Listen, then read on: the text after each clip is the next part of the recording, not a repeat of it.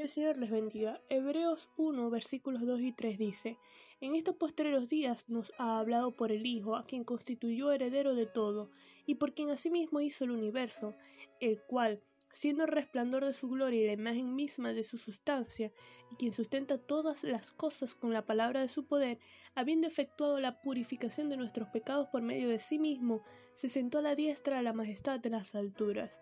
El autor del libro de Hebreos nos presenta a Jesucristo como Dios Hijo, quien, se, quien el Padre constituyó heredero de todas las cosas, es decir, que todo lo subordinó a sus pies, todo lo subordinó a Él, lo declaró dueño legítimo de todas las cosas, ¿Por qué?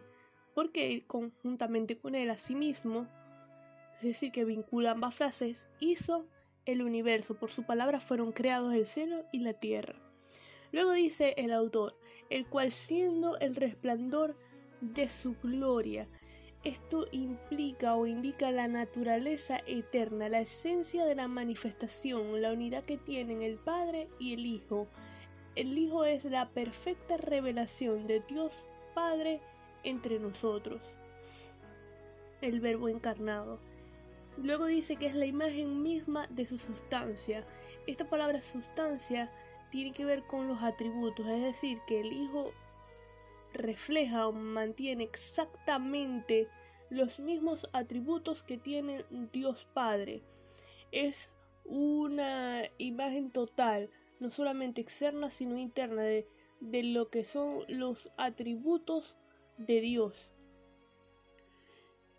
Dice, y quien sustenta todas las cosas con la palabra de su poder. El verbo no dice que sustentó, dice que aún sustenta, es decir, que aún nos cuida continuamente y a través de la palabra de su poder nos recuerda en el principio de la creación, porque a través de él todo fue hecho, porque Él fue el Verbo encarnado. Dice, habiendo efectuado la purificación de nuestros pecados por medio de sí mismo, es, hace referencia al sacrificio de Cristo, donde se inmoló el Cordero perfecto, donde Él fue sacerdote y al mismo tiempo la ofrenda de propiciación por nuestros pecados.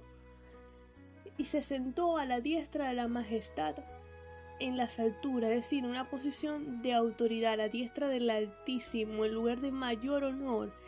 ¿Y qué privilegio tenemos nosotros cuando nuestro Salvador, nuestro Redentor, no solamente se sacrificó por nosotros, sino que aún nos sustenta con el poder de su palabra y, e intercede con nosotros como mediador, como nuestro abogado, como quien tiene autoridad, está sentado a la diestra de Dios Padre.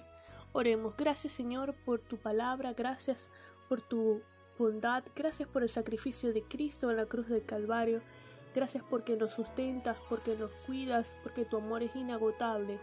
Gracias Padre por todo lo que has hecho con nosotros y porque aún sigue sobrando en nuestras vidas.